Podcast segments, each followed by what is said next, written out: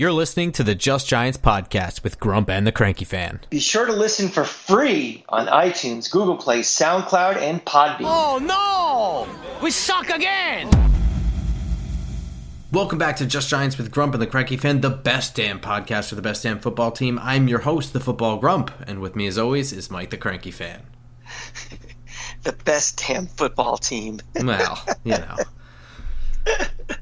well, you eh, weren't eh, you weren't completely floored by the performance of Mike Glennon. floored is a word. Let's just say um, it was a rough Sunday for me, Grump. Uh, I went to two basketball games. I saw the Knicks get blown out. I saw went to Brooklyn, saw the Gators lose. I did my customary, you know, watch on my phone for about 20 minutes of the Giant game before I said, "Why am I wasting my time?" Click so that was another loss. Good weekend. New I York wish City, I had, I wish I had done that. New York City FC won the MLS. That was the highlight of the weekend, Grump. We were at Hammerstein Ballroom and it was a blast. Um, I can only imagine what it's like being like in Europe if you're like a Barcelona fan and like a million people are in a town square going off. We had like 3,000 people. It was a lot of fun. So that, that salvaged a very, very bad weekend, highlighted, of course, by uh, our New York football giants. Yeah, I uh, I went to an ISPW wrestling match out of a church gymnasium over the weekend, which is a win for everybody, really. And then um, then I then I saw the Giants on Sunday. That was my uh, that was my weekend. I'm thinking like the movie Hoosiers, where they play like in these high school gyms and stuff, or little barns and like you know people just show up and what kind of wrestling is that? Is it like so, wrestling or? no no no no. So first of all i made that same joke while i was there. Um, huh? but it actually was a very large church gymnasium. Like it was like i don't know. It was very very extremely big building. But um it, it's like it's it's pro wrestlers. Like a mix of like guys on the downhill age wise and I guess popularity wise, and guys on the upswing. So guys like from 1984 was like Jimmy Superfly Snuka and King Tonga on the on the card. Yeah, it's guys like that. Yeah, so there was. Um, oh man, I can't remember his names. And we're reaching into like my childhood too, so I don't remember. sounds, um, but yeah, sounds fantastic. It actually was really fun when you think about it in that setting of like a church gymnasium. It's kind of ridiculous. Anyway, um, there was a football game in a really nice stadium over the weekend, and uh, that's what we're supposed to be talking about. And it was it was bad news Bears all over again. Um, Thirty-seven to twenty-one is a kind way of saying the score. Uh, it was really thirty-seven to seven. Um, and it was just, one and it was one great play to even give it seven, really. Um, yeah, I think so, but also I, that's kind of also how the Chargers secondary is. So I mean, that was like it was a great play, but also I mean that was kind of how you drew that that up. They, they yeah. leave kind of big gaps in there and broken tackle, and you're off to the races well, there. I guess the theme for our show, and we'll get into it after you do your game recap, cap is how this game was game planned and executed from a coaching standpoint, because that's kind of the, really our big story of this, our big takeaway from this game. I mean, why don't you give us a quick game recap because you were, you know, paying more attention than I was because I am I'm kind of zoned out right now. I don't blame you. Um, so you nailed it, right? This this game, the big takeaway is on coaching. What else can you take away from a game like this? I mean, you've got your, you know, maybe your number two corner is out, so you've also got your number three corner out and your number four corner out, so you've got your number five playing the number two role. So right there already, you're evaluating a young guy you drafted completely where you don't want to have to play him. Um, you've got another dude. I don't want to make excuses for, but also was just positive for COVID. He's first game back, potentially lingering side effects, you know, which we saw with, you know, uh, admittedly a bigger kind of player with Will Hernandez last year, but you've got that going on with Logan Ryan as well. Um, you know, it's not an ideal situation, uh, not the least of which is you have a backup quarterback in. So, um, the only thing you really can evaluate is the young guys you've got forced into bigger roles than they should be in. You know, evaluating what you've got, and you've got to evaluate the coaching decisions. I mean, just game planning, in-game decisions, you know, things like that. Game preparation. I mean, is this team is this team ready to play on a week by week basis? Do we see things getting tightened up? And I don't mean necessarily, you know, game plans getting better every week, but does this team look like it's ready to play as we're as we're getting into more adverse conditions? I mean, this this team knows their season's over. They know it's getting more and more banged up. How does this coaching staff get 47 professionals to be mentally and physically prepared to, to play each week? And these are the things we have to. This is what we can look for. You know, the things we can glean for off-season analysis. I mean, not just two dopey podcast hosts, but you know, the front office, whoever be making those decisions in the GM chair, and then ultimately the owners. Yeah, I mean, and that's really the big spot. That's really where we're starting the evaluation here. I mean, we've got to f- take a step back and look at everything because things are going to change this year. I mean, we know it.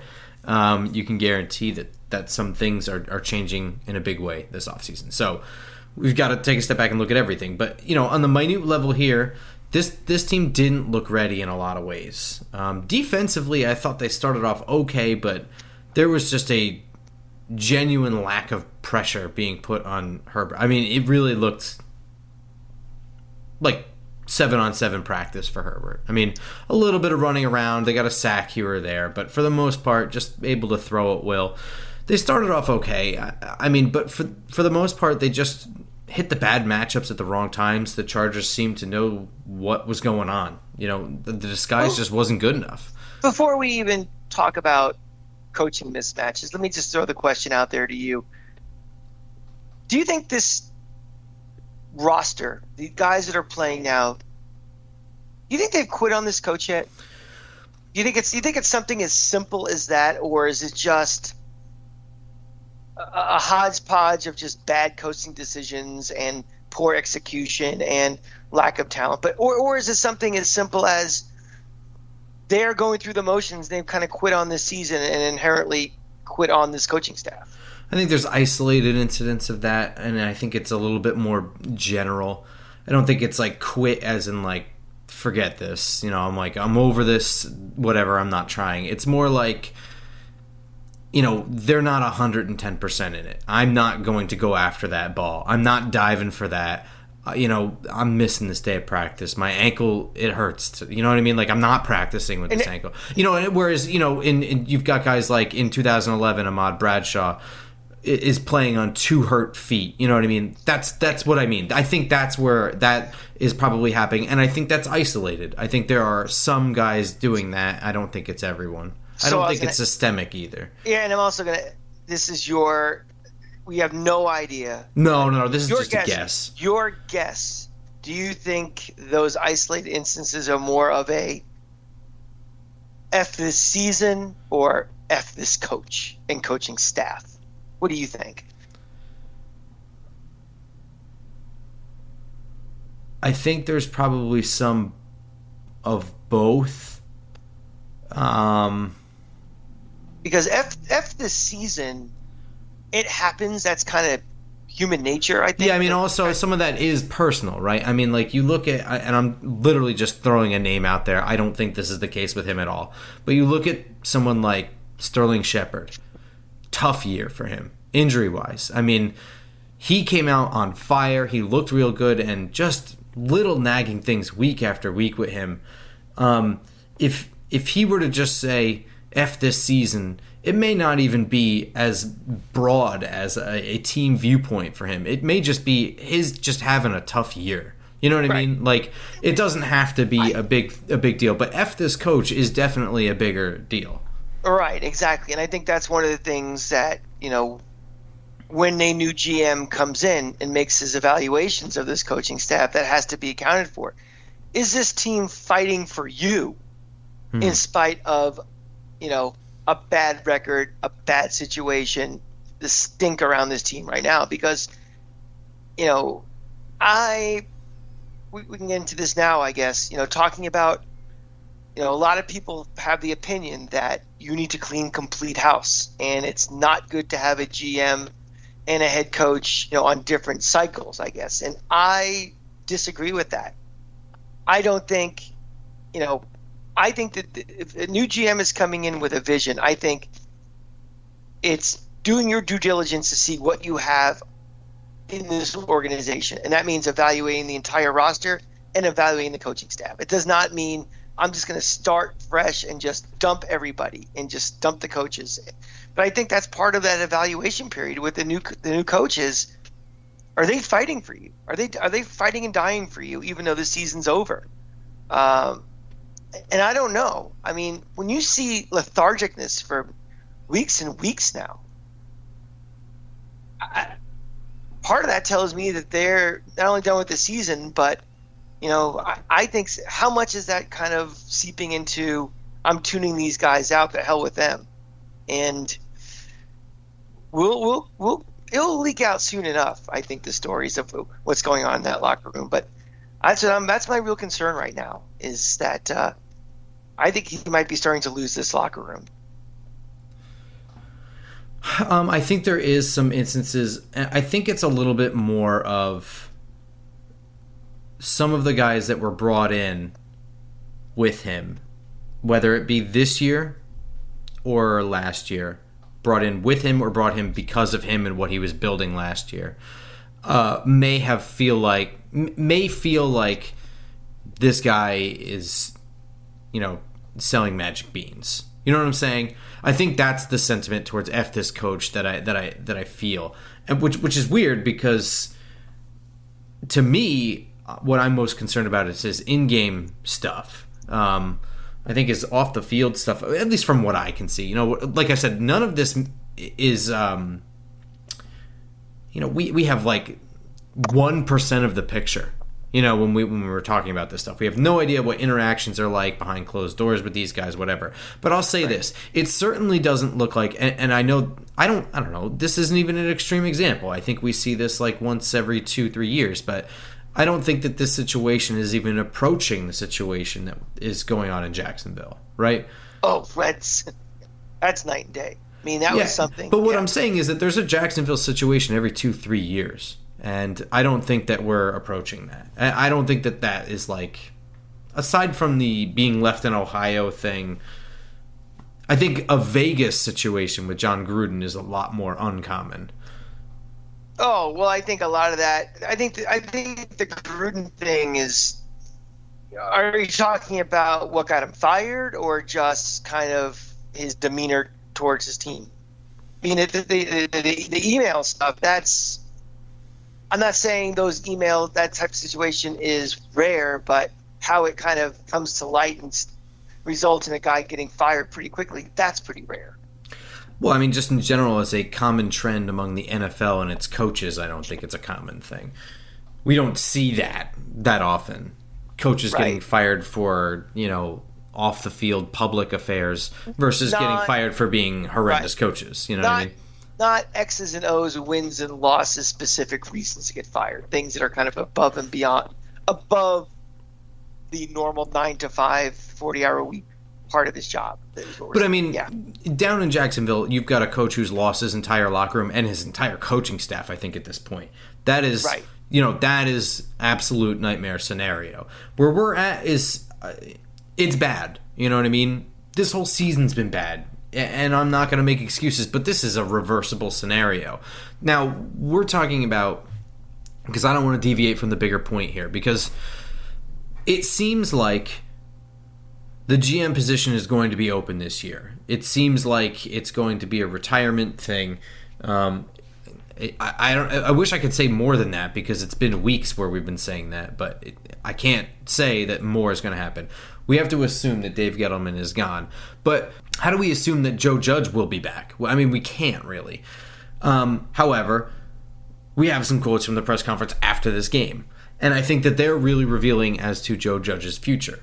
So I'll hit you with this, and I want to hear your thoughts. Yeah, and before you say it, I mean, you can tell by little subtle things like body language in a press conference, and you know, everybody knows who follows me on Twitter or even on the show knows I don't I don't really pay attention much to coach speak. I don't really care what guys say in press conferences 98% of the time. But sometimes you can glean something out of what's been said between the actual lines. So with that in mind, let's read this, listen to the statement, and I can give you my thoughts. It's the holiday season, folks. I'm going to eat a candy cane while we're doing this. So. All right, so here here's the quote from Joe Judge from the very very part of a very long answer. Okay. When I took this job, I made it very very clear I was only going to do this if we were all committed to doing this the right way. That's been something that's been very clear from ownership on down. I'm very happy with the support ownership gives. Okay, so that's very revealing, I think, of Joe Judge's. Two parts. That's very revealing to me. Okay, go ahead. What's here? One is the right way equivalent to my way. Mm-hmm. So we don't know what in his mind he means when he says that. If he says we're only going to do things if done the right way, it's what he thinks is the right way, which is my way. That could be a problem. I, that that to me is a little bit of a warning sign. It also it goes in with the second part of that about I the coaching the front office is fully behind me. Mm-hmm. That tells me that they're on board with him. Yeah, I mean it has to, right? Yeah, I mean if if he was to say if like again reading between the lines what people don't say is usually more telling than what they actually say. If he didn't say anything about this about having support from the ownership or from Dave Gettleman. Notice he didn't say Dave Gettleman mm-hmm. from the GM, mm-hmm. the front office. He said ownership. So that to me tells me front office don't care what Gettleman says. I know he's gone. I mean, things don't. Things by the time we know about it have already been thought about for weeks in advance, and, and it happens in business, it happens in sports. So him not saying that, you know, Dave is behind me, tells me he's gone front office probably probably had those conversations already with them and it's like you will be back you are we consider you you know we are building around you joe judge. And whatever happens with the general manager or president of football operations where they have to work with you. So he feels a little more empowered to say things like that. Yeah i mean i agree with everything you said and i, I have a question about making it go a little bit further. And sure. that's the opening part of that statement. When i took this job i made it very very clear. So to me, that now you know just to flash back a little bit to Joe Judge's interview, Matt Rhule and his people called the New York Giants, told them the offer that the Carolina Panthers gave him, and inquired if they were willing to match so he could come in for his interview. And this was after the Joe Judge interview, where apparently he knocked their socks off. They told him not to bother. So this was apparently a very convincing interview uh, enough to not even want to bring Matt Rhule in to talk. Um, who it's, actually, I, I, it, it's really interesting, Grump, because the way he phrases it, it's like they were knocked. Not only was the general the uh, ownership socks knocked off, they were knocked. Their socks were knocked off because this guy was demanding what he wanted. you know what I mean? It's just kind of like almost like they're under his spell. Like this guy's great. We better do exactly what he wants, which is amazing for a guy with no real background as a head coach, hmm. no real track record. Well, not only that, but it it makes me wonder if there's some level of guarantee here. You mean like in his contract, or yeah, just in his contract? I mean, it, he sounds rock solid sure. Well, coaches are. I mean, we saw the Urban Meyer presser yesterday. That looks like a guy that's not rock solid sure he'll be back next year. that's but, the guy who looks like he's rock solid sure if he has anywhere to go tomorrow. like I think we should go to the JIA tomorrow and wait for the uh, departing flights and see if he's on any of them. That's what it looks like with them. Exactly. But, you know, these guys are all, all of these guys, coaches, players. They're the most confident people on the planet. You have to be you have to have that level of arrogance, that level of security to rise, you know, to be competitive, to beat out the best of the best to achieve the level of success you are. For a guy like Joe Judge, there's only 32 head coaches in the NFL. You have to be a confident, arrogant prick to get to that point. So, yeah, he thinks that he's, you know, again, things the right way, my way. It's working you know, I need time to implement this. Coaches don't have the same time frame as general managers or ownership where it's like, or fans or media where the turnaround has to happen yesterday. You know, hot seat talk after 25 games. That's not the way these guys look at it. They they say I have a process. This process will take X amount of years, X amount of draft cycles, X amount of free agency things, X amount of coaches, blah blah blah blah blah. So he thinks he's right on schedule, probably. You know, maybe not looking at it from wins and losses. He probably has his own metrics of this is where I need to be to get this team turned around and going. So, yeah, why why would he think otherwise? Yeah, that's that's interesting. I, I don't know. I I just I feel like the confidence is backed up by something. Maybe not a guarantee, but maybe weekly assurances that we've got your back. You know, you'll be back next year. We, I know what you're doing. We discussed this. I have no idea. It just it feels like there's some level of something behind it. I think it's probably that he's had a conversation with Mara in the relative recent. I'm going to say right. I'm completely guessing this week that hey, this is bad. You know how frustrated I am. You know, I kicked a garbage can after a game. You know, all this, you know, there's going to be change in the front office, blah, blah, blah, blah, blah. We like what you're doing, like your philosophy, like your headspace. We like you. You will be around.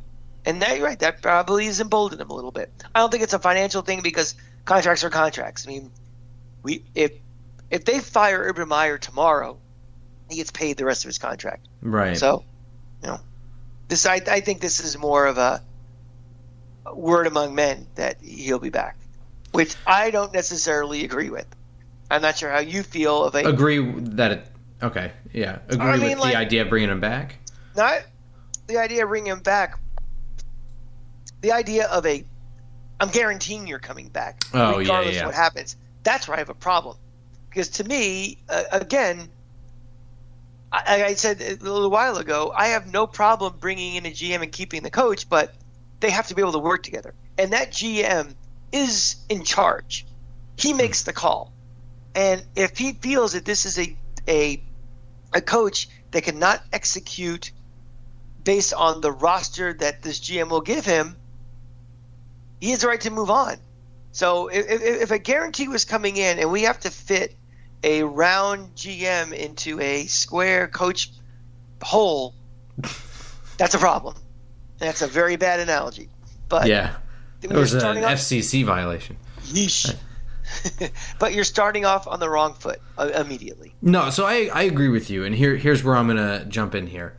Um, I don't necessarily disagree with with um, retaining Joe Judge. Um, we'll get into in-game decisions from this game, by the way, because we're talking about him, and that's important. But I don't necessarily disagree with that, and I, I agree with you. Right, you've got to be able to get a general manager that shares your coach's philosophy if you're going to keep him. In general, this is what you need a general manager and a head coach that are on the same philosophical page and can work together as men. You know what I mean? Just personalities meshing. Uh, very important. But you're right. I mean, if you want to bring in a GM who's going to work with the coach. They're going to work together, but ultimately, the GM has to be in charge and able to let the coach go if that is needed because that is how the hierarchy works. You can't have a co system, but they should be working together on 95% of what their jobs are. Agreed. Um, so, you know, it's a tricky situation, but I will say this I think it's easier to pick one of the two. I think it's way harder to be hiring both at the same time. I know everyone has this philosophy of firing everyone and cleaning house and then starting over. And I, I get that. But what are the odds that you're going to hit on a GM and a coach in the same year that are looking for positions that want to join your terrible organization and have a, a, shared philosophy, be able to work together. I mean, really, think about that. Isn't Let's, it easier to have one that you trust and believe in the philosophy, kind of a little bit? Maybe he needs a better roster. You bring in a GM, or vice versa. You know. Let's let's let's be in a little reality for next year.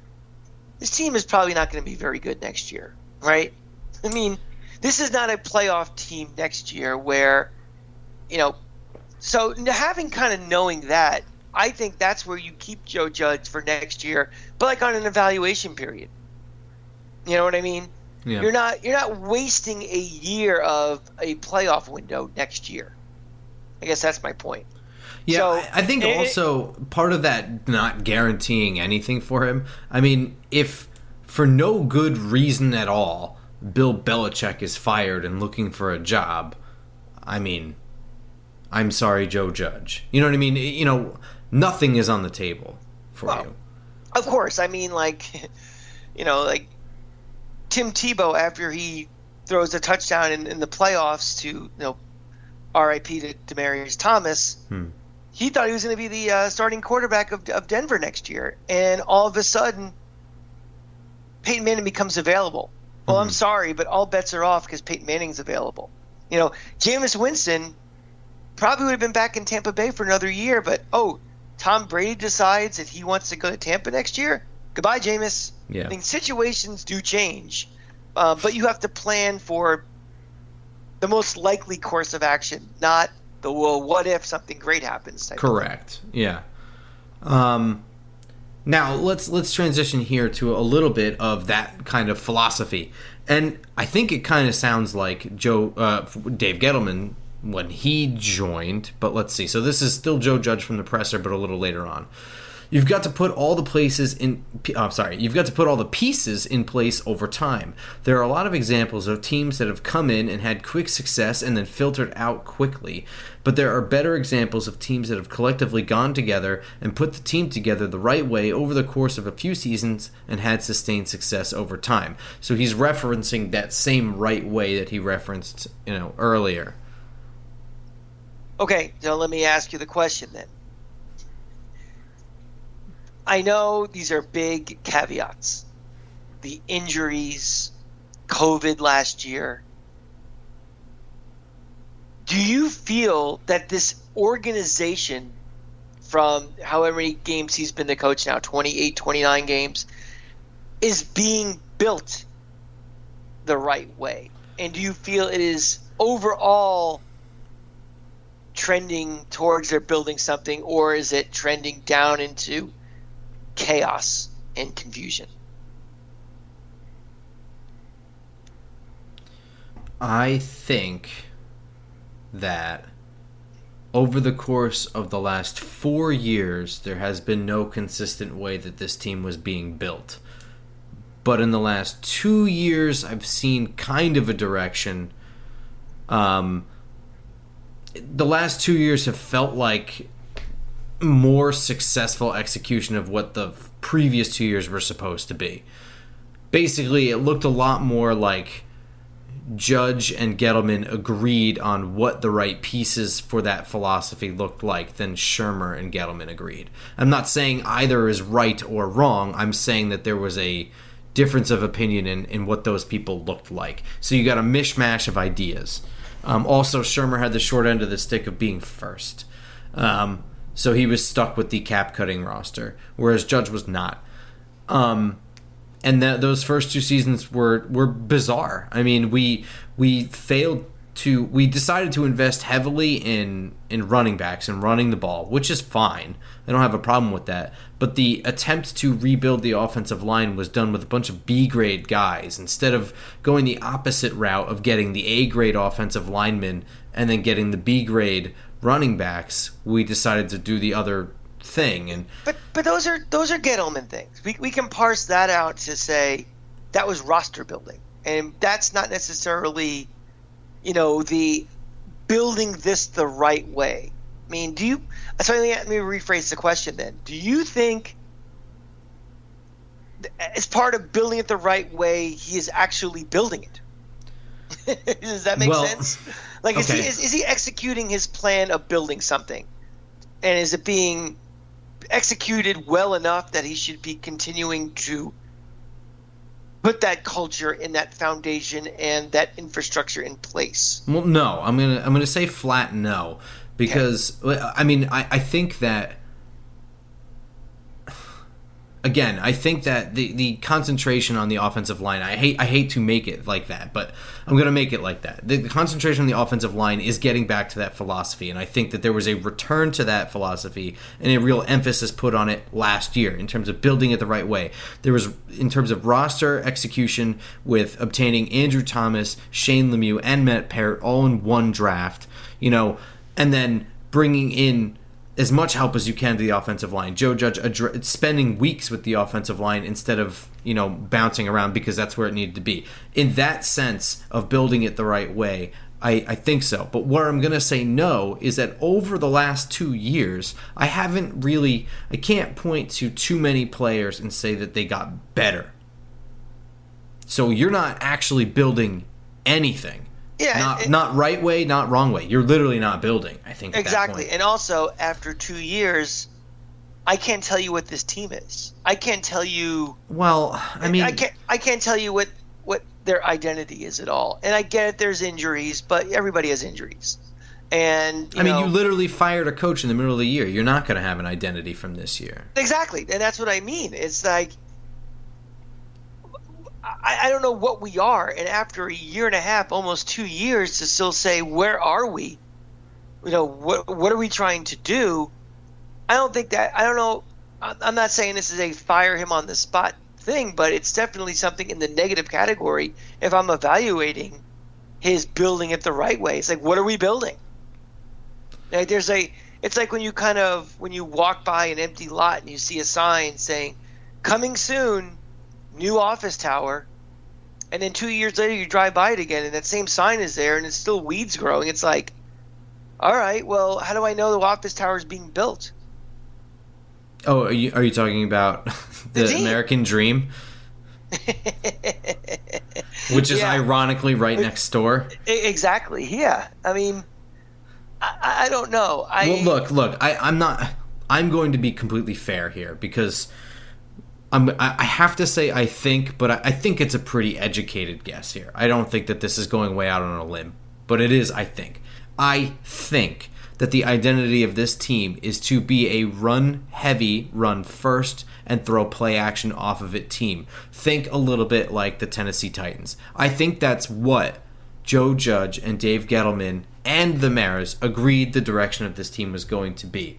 Now, I think that Joe Judge is a hands off CEO kind of guy. I think he lets his coaches coach. Now, if Jason Garrett's idea of that team is what he brought in, I believe Joe Judge just let him run his off- offense. Do you know what I'm saying? So I think that the direction was to build it a certain way, and Jason Garrett's version of that and Joe Judge's version of that don't exactly mesh. So Jason Garrett kind of blows a lot of these theories out of the water then.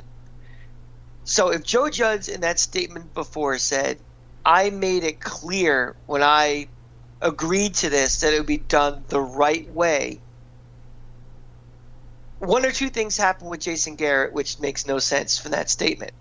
Either Jason Garrett was thrust upon him by ownership, which doesn't sound like the right way, which implies my way, or he hired a guy that does not run the basic principles of what he believes is his plan for success. Well, So either scenario kind of worries me a little bit about I, I think it's I think it's a little bit of a third scenario that's like a mix of both. I think from what I understand of the situation is that Jason Garrett was heavily suggested from ownership. Um, I think also that that vacancy happened after Joe Judge was. Hmm, I think I think that's right. Joe Judge was head coach before. Pat, um, Jason Garrett was fired officially. Um, whatever. The the point is is that I'm what I understand is that Jason Garrett was heavily suggested by the Maras. Now again, if they agreed on this general principle of how they wanted to build an offense, then you know what like uh, exactly what I'm saying. Just Jason Garrett's version of that is just outdated isn't run well, doesn't take advantage of Daniel Jones. That's fine, but I, I, we all think that the mayor is suggesting a coaching opportunity for your new head coach is overstepping, right? I completely agree. Yeah, and I, I think that Joe Judge was put in a scenario as a first-time head coach to oblige the team that just hired him. You know, But that flies in the face of Building it the I right way. Before I agreed to this, Yeah. before I demanded we. That sounds like a guy who's like. But um, but what I'm saying is he might have agreed to it at that time because they they sold him on the idea of Jason Garrett is a smash mouth first you know whatever guy. This is what he believes in as well. Give him a shot, you know whatever. George Yeah, brings you know him in. Garrett You- says the same fucking shit. You could know. also you could also do you know you could spend one day watching film you know talking to colleagues around the league and know that's not true That's also true. Yeah. you know so i mean just because they say it i mean i don't know there's something that's just not jiving with me between I, and He jason may have Garrett, also just bought a lemon. You know what I mean? He may have just been sold by the Maras and Garrett himself and bought a lemon. are you talking about hiring garrett Yeah, Judge. It's could be. just very possible that he was just sold a bill of goods that never came to fruition. sold that goods by garrett Sure, and and the Maras. I mean, just sold in the Well, interview. well, Look, again- I've I've in the past hired people I shouldn't have. Yeah. I got again, sold. I, I'm completely fine with that if garrett sold him a bag of bill of goods. But again if, if it's the mayor's hmm I agree. strongly strongly implying again there is no playbook no plan for success that says i'm taking recommendations not from even from my gm but from my owner. Because owners are fans. You know there there's very very very rare instances where a guy off the street because he buys a team thinks he has the expertise and the knowledge to run an organization or even make really informed decisions and uh, something is off there. So we, we can move on from this thing, but already red flags. Uh, you know, the, the my alert is going off on his statement and what actually happened. Yeah, I think I agree with you there. Um, and uh, just one more thing on on Mara. I, I just don't really like John Mara in general. I think he's had a bad track record as owner since he's taken over in terms of just press. I mean, he's not really good with PR. He's in, in, had to endure multiple scandals, and I just I think his and by scandals I mean with the team, not personally. Just embarrassing things with you know the Josh Brown thing. You know came out and spoke, and now he had to eat some crow. Eli Manning, you know Tom Coughlin. I mean, is a huge one. All sorts of bad bad news bears with him, oh, but but Well, I- I mean, the- most team- annoying. The I- team's been bad. too. yeah, but I, I just hate this shit where he throws a tantrum and kicks some garbage cans over after the game. Listen, man, I don't throw a tantrum after this game. I don't throw a tantrum after any game. You know, I don't kick things over because we lose. I know he's got a ton invested in this team, but he's also making a pretty huge return whether they win or lose. Yeah. I don't want it. It just feels like false kind of uh, acting. You're right, and it, it, almost feel like it's almost like when you see, oh, he kicked over a can after. It sounds almost like a planted story. Yeah, No. it does. We, we have to see, like, something like that happens when it first breaks, who's the first person who reported it and go back and say, is this a ownership friendly, uh, you know, newspaper or reporter or whatever, or is it just, you know, something else? Because that sounds like I'm one of the fans. I'm as frustrated as you are out there. Yeah, And it- look, I'm it's so, so mad. annoying. Yeah, it doesn't seem genuine. It doesn't seem like it doesn't do anything. It's like okay, you kicked over a can, so what? Yeah, and those those shots of him in the owner's box throwing chairs and shit. Yeah, like, you, you I don't buy it. That's all you got. I, I, ju- I just don't We're buy that this this billionaire cares so much about his team losing by a field goal. You know what I mean? That he's gonna throw a tantrum and slam his own chair on the ground. Like But nothing I happens just after. Like if he was that pissed, you'd see like a coach fired the next week or something. Doesn't happen. yeah, I, I, I- just I don't know. I just it, it irks me and it doesn't matter. It really doesn't. It, it- to be honest with you, he's just an owner, and if they always his job really is to hire the right people and not fuck up. I all he has to do about- is do that and just sit back. I so care I don't so care. little. I care so little about owners.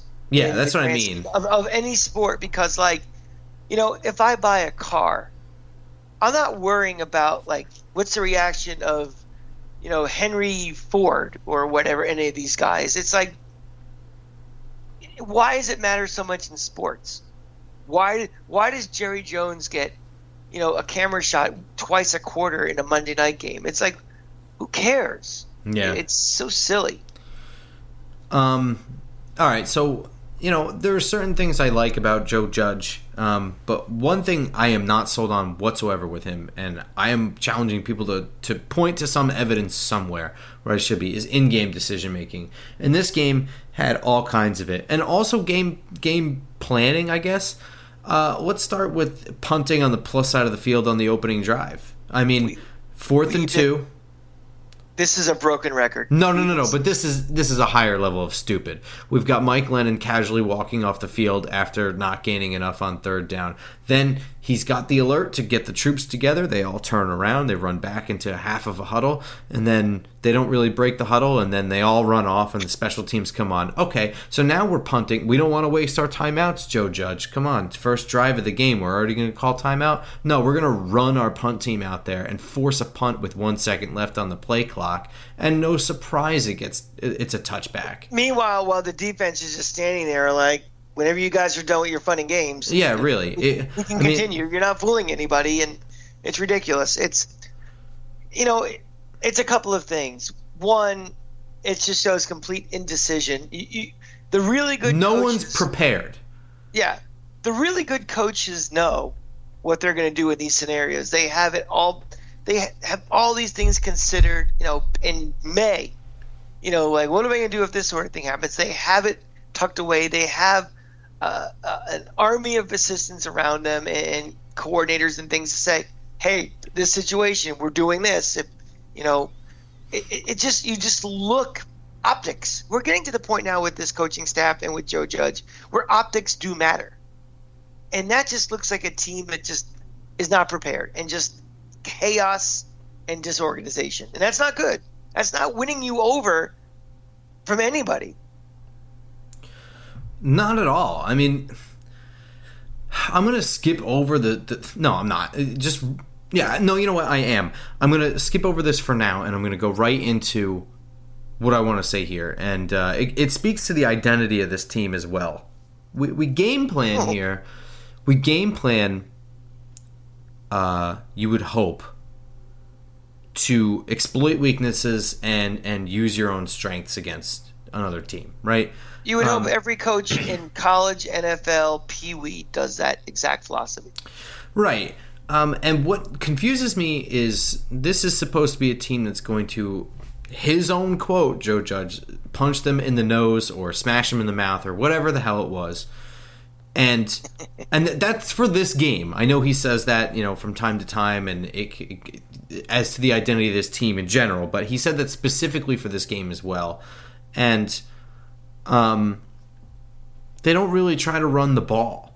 I mean, they do a lot of this wacky garbage with handoff to pitch to guy on the jet sweep, pitch back to the quarterback to throw the screen back to the original guy. I don't know what that is. And more importantly, on fourth and nine, we're going to run a fake punt where you have Riley Dixon throwing a pass to Keion Crossen. Riley Dixon is probably quarterback six on this roster. Keion Crossen is probably wide receiver 50 on this roster. Why can't we just run a fourth and nine play where we have the best players we have running the play? Well, our best player's not getting targeted enough anyway in a normal situation, so that's part of the problem.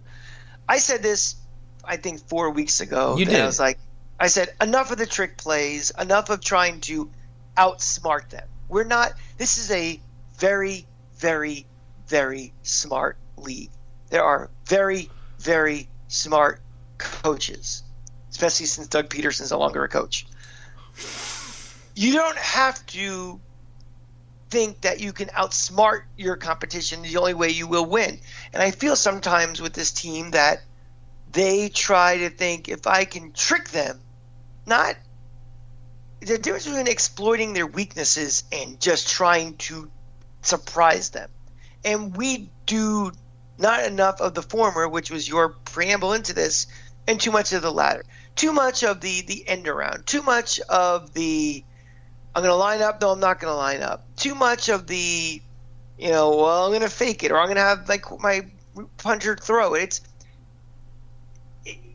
it's a lack of confidence in thinking what you can do will work, and it never works. It never works for this team. It never works for bad teams. It works for good teams because you are doing tricking off of, of things that are normally working. If something is not working, a trick play is never effective because you're not tricking anybody. That shit's not working in the first place. if you if you if you can run the ball down somebody's throat, that's when play action's better. You know, or you know, if if if you are just being successful running your offense, that's where a trick play is more successful. Not in desperation. They never work that way. So I, I, it might it might work in that one instance when you're desperate, but it won't work year. sustained. Yeah, I mean, if it becomes part of your offense, it's not going to be. I would rather they go into this game and be like, "Look, our advantage here, as weird as that sound, is going to be running the ball and just." Come up with 10 running plays and 10 passing plays to run off of that and just work on those every day in practice and and just really get those plays to actually get the timing right between all 11 guys because they can't do that yet. And, and just and I would rather lose in the most boring fashion that way than lose with punters throwing passes and, and three backwards passes before a forwards pass bullshit. It, that that to me isn't even an offense. That's like that's, that's like, like, playing that's like playing Sega football or Nintendo just like hit the A button and just all every time and see if it works. Exactly. Yeah. And also, I'll take a step further. Simplify the offense and get it the ball in the hands of your best playmakers. Well, that's what I mean. Yeah, you design the best plays to win that game right. and just only run those. Just forget just get them you, down right. You spent a lot of money for Kenny Golladay. Target him. You have you spent a the second overall pick in the draft on a guy who's relatively healthy right now. He's not 100% obviously, but he is well enough he can play. Run the ball with him. I, I, I think there's too much trying to. I think they're reading a little bit of their press clippings a little too much of like, well, it's a pretty loaded wide receiver room, even though there's some injuries, lots of weapons out there, and you got to spread it around a lot. No, your best guys. Force feed it if you have to. I mean, I'm just saying, like, if, if your offense isn't working, figure out what you're best at and just run that. Trick plays is not what you're best at. No one's good at trick plays. Trick plays are just the element of surprise and the fact that you executed that play enough in practice to not have a timing error or a screw up. Trick plays are for Super Bowls. Trick plays are for this game is the only game that matters forever. You know what I mean? This right. moment right here. That's what a trick play is for not some week six game against a non-conference team because you can't block. Um, you know what I mean? And it's not like, oh, Andrew Thomas is out, we can't block. It's like, oh, four fifths of our offensive line is out, we will not block this year. You know, at that point, you're creating a new identity for your offense. You're either going to run that offense with those guys or just figure something else out. I don't know. I, I can't stand that shit, and I don't know I don't know what's going to happen here, but I do know that this offseason is going to be very, very, very interesting. We're going to see a lot of moves going around. GM, coaches, there's going to be some movement here. So player be movement. sure. Yeah. A lot of a lot of player movement too. This roster is going to look significantly different. And you know, don't assume who you think will be on this roster next year because you're going to be see a lot of surprises, a lot mm-hmm. of big names that are not going to be Giants next year. Agreed. So be sure to follow us on Twitter. I am at football underscore grump. He is at the cranky fan. And this show is at Just Giants Pod. Can be found on SoundCloud, Spotify, Google Play, iTunes, and more. And of course, the show is available on YouTube as well. So be sure to like and subscribe that. And we will see you guys for our next game Friday morning. Go Giants. Go Giants.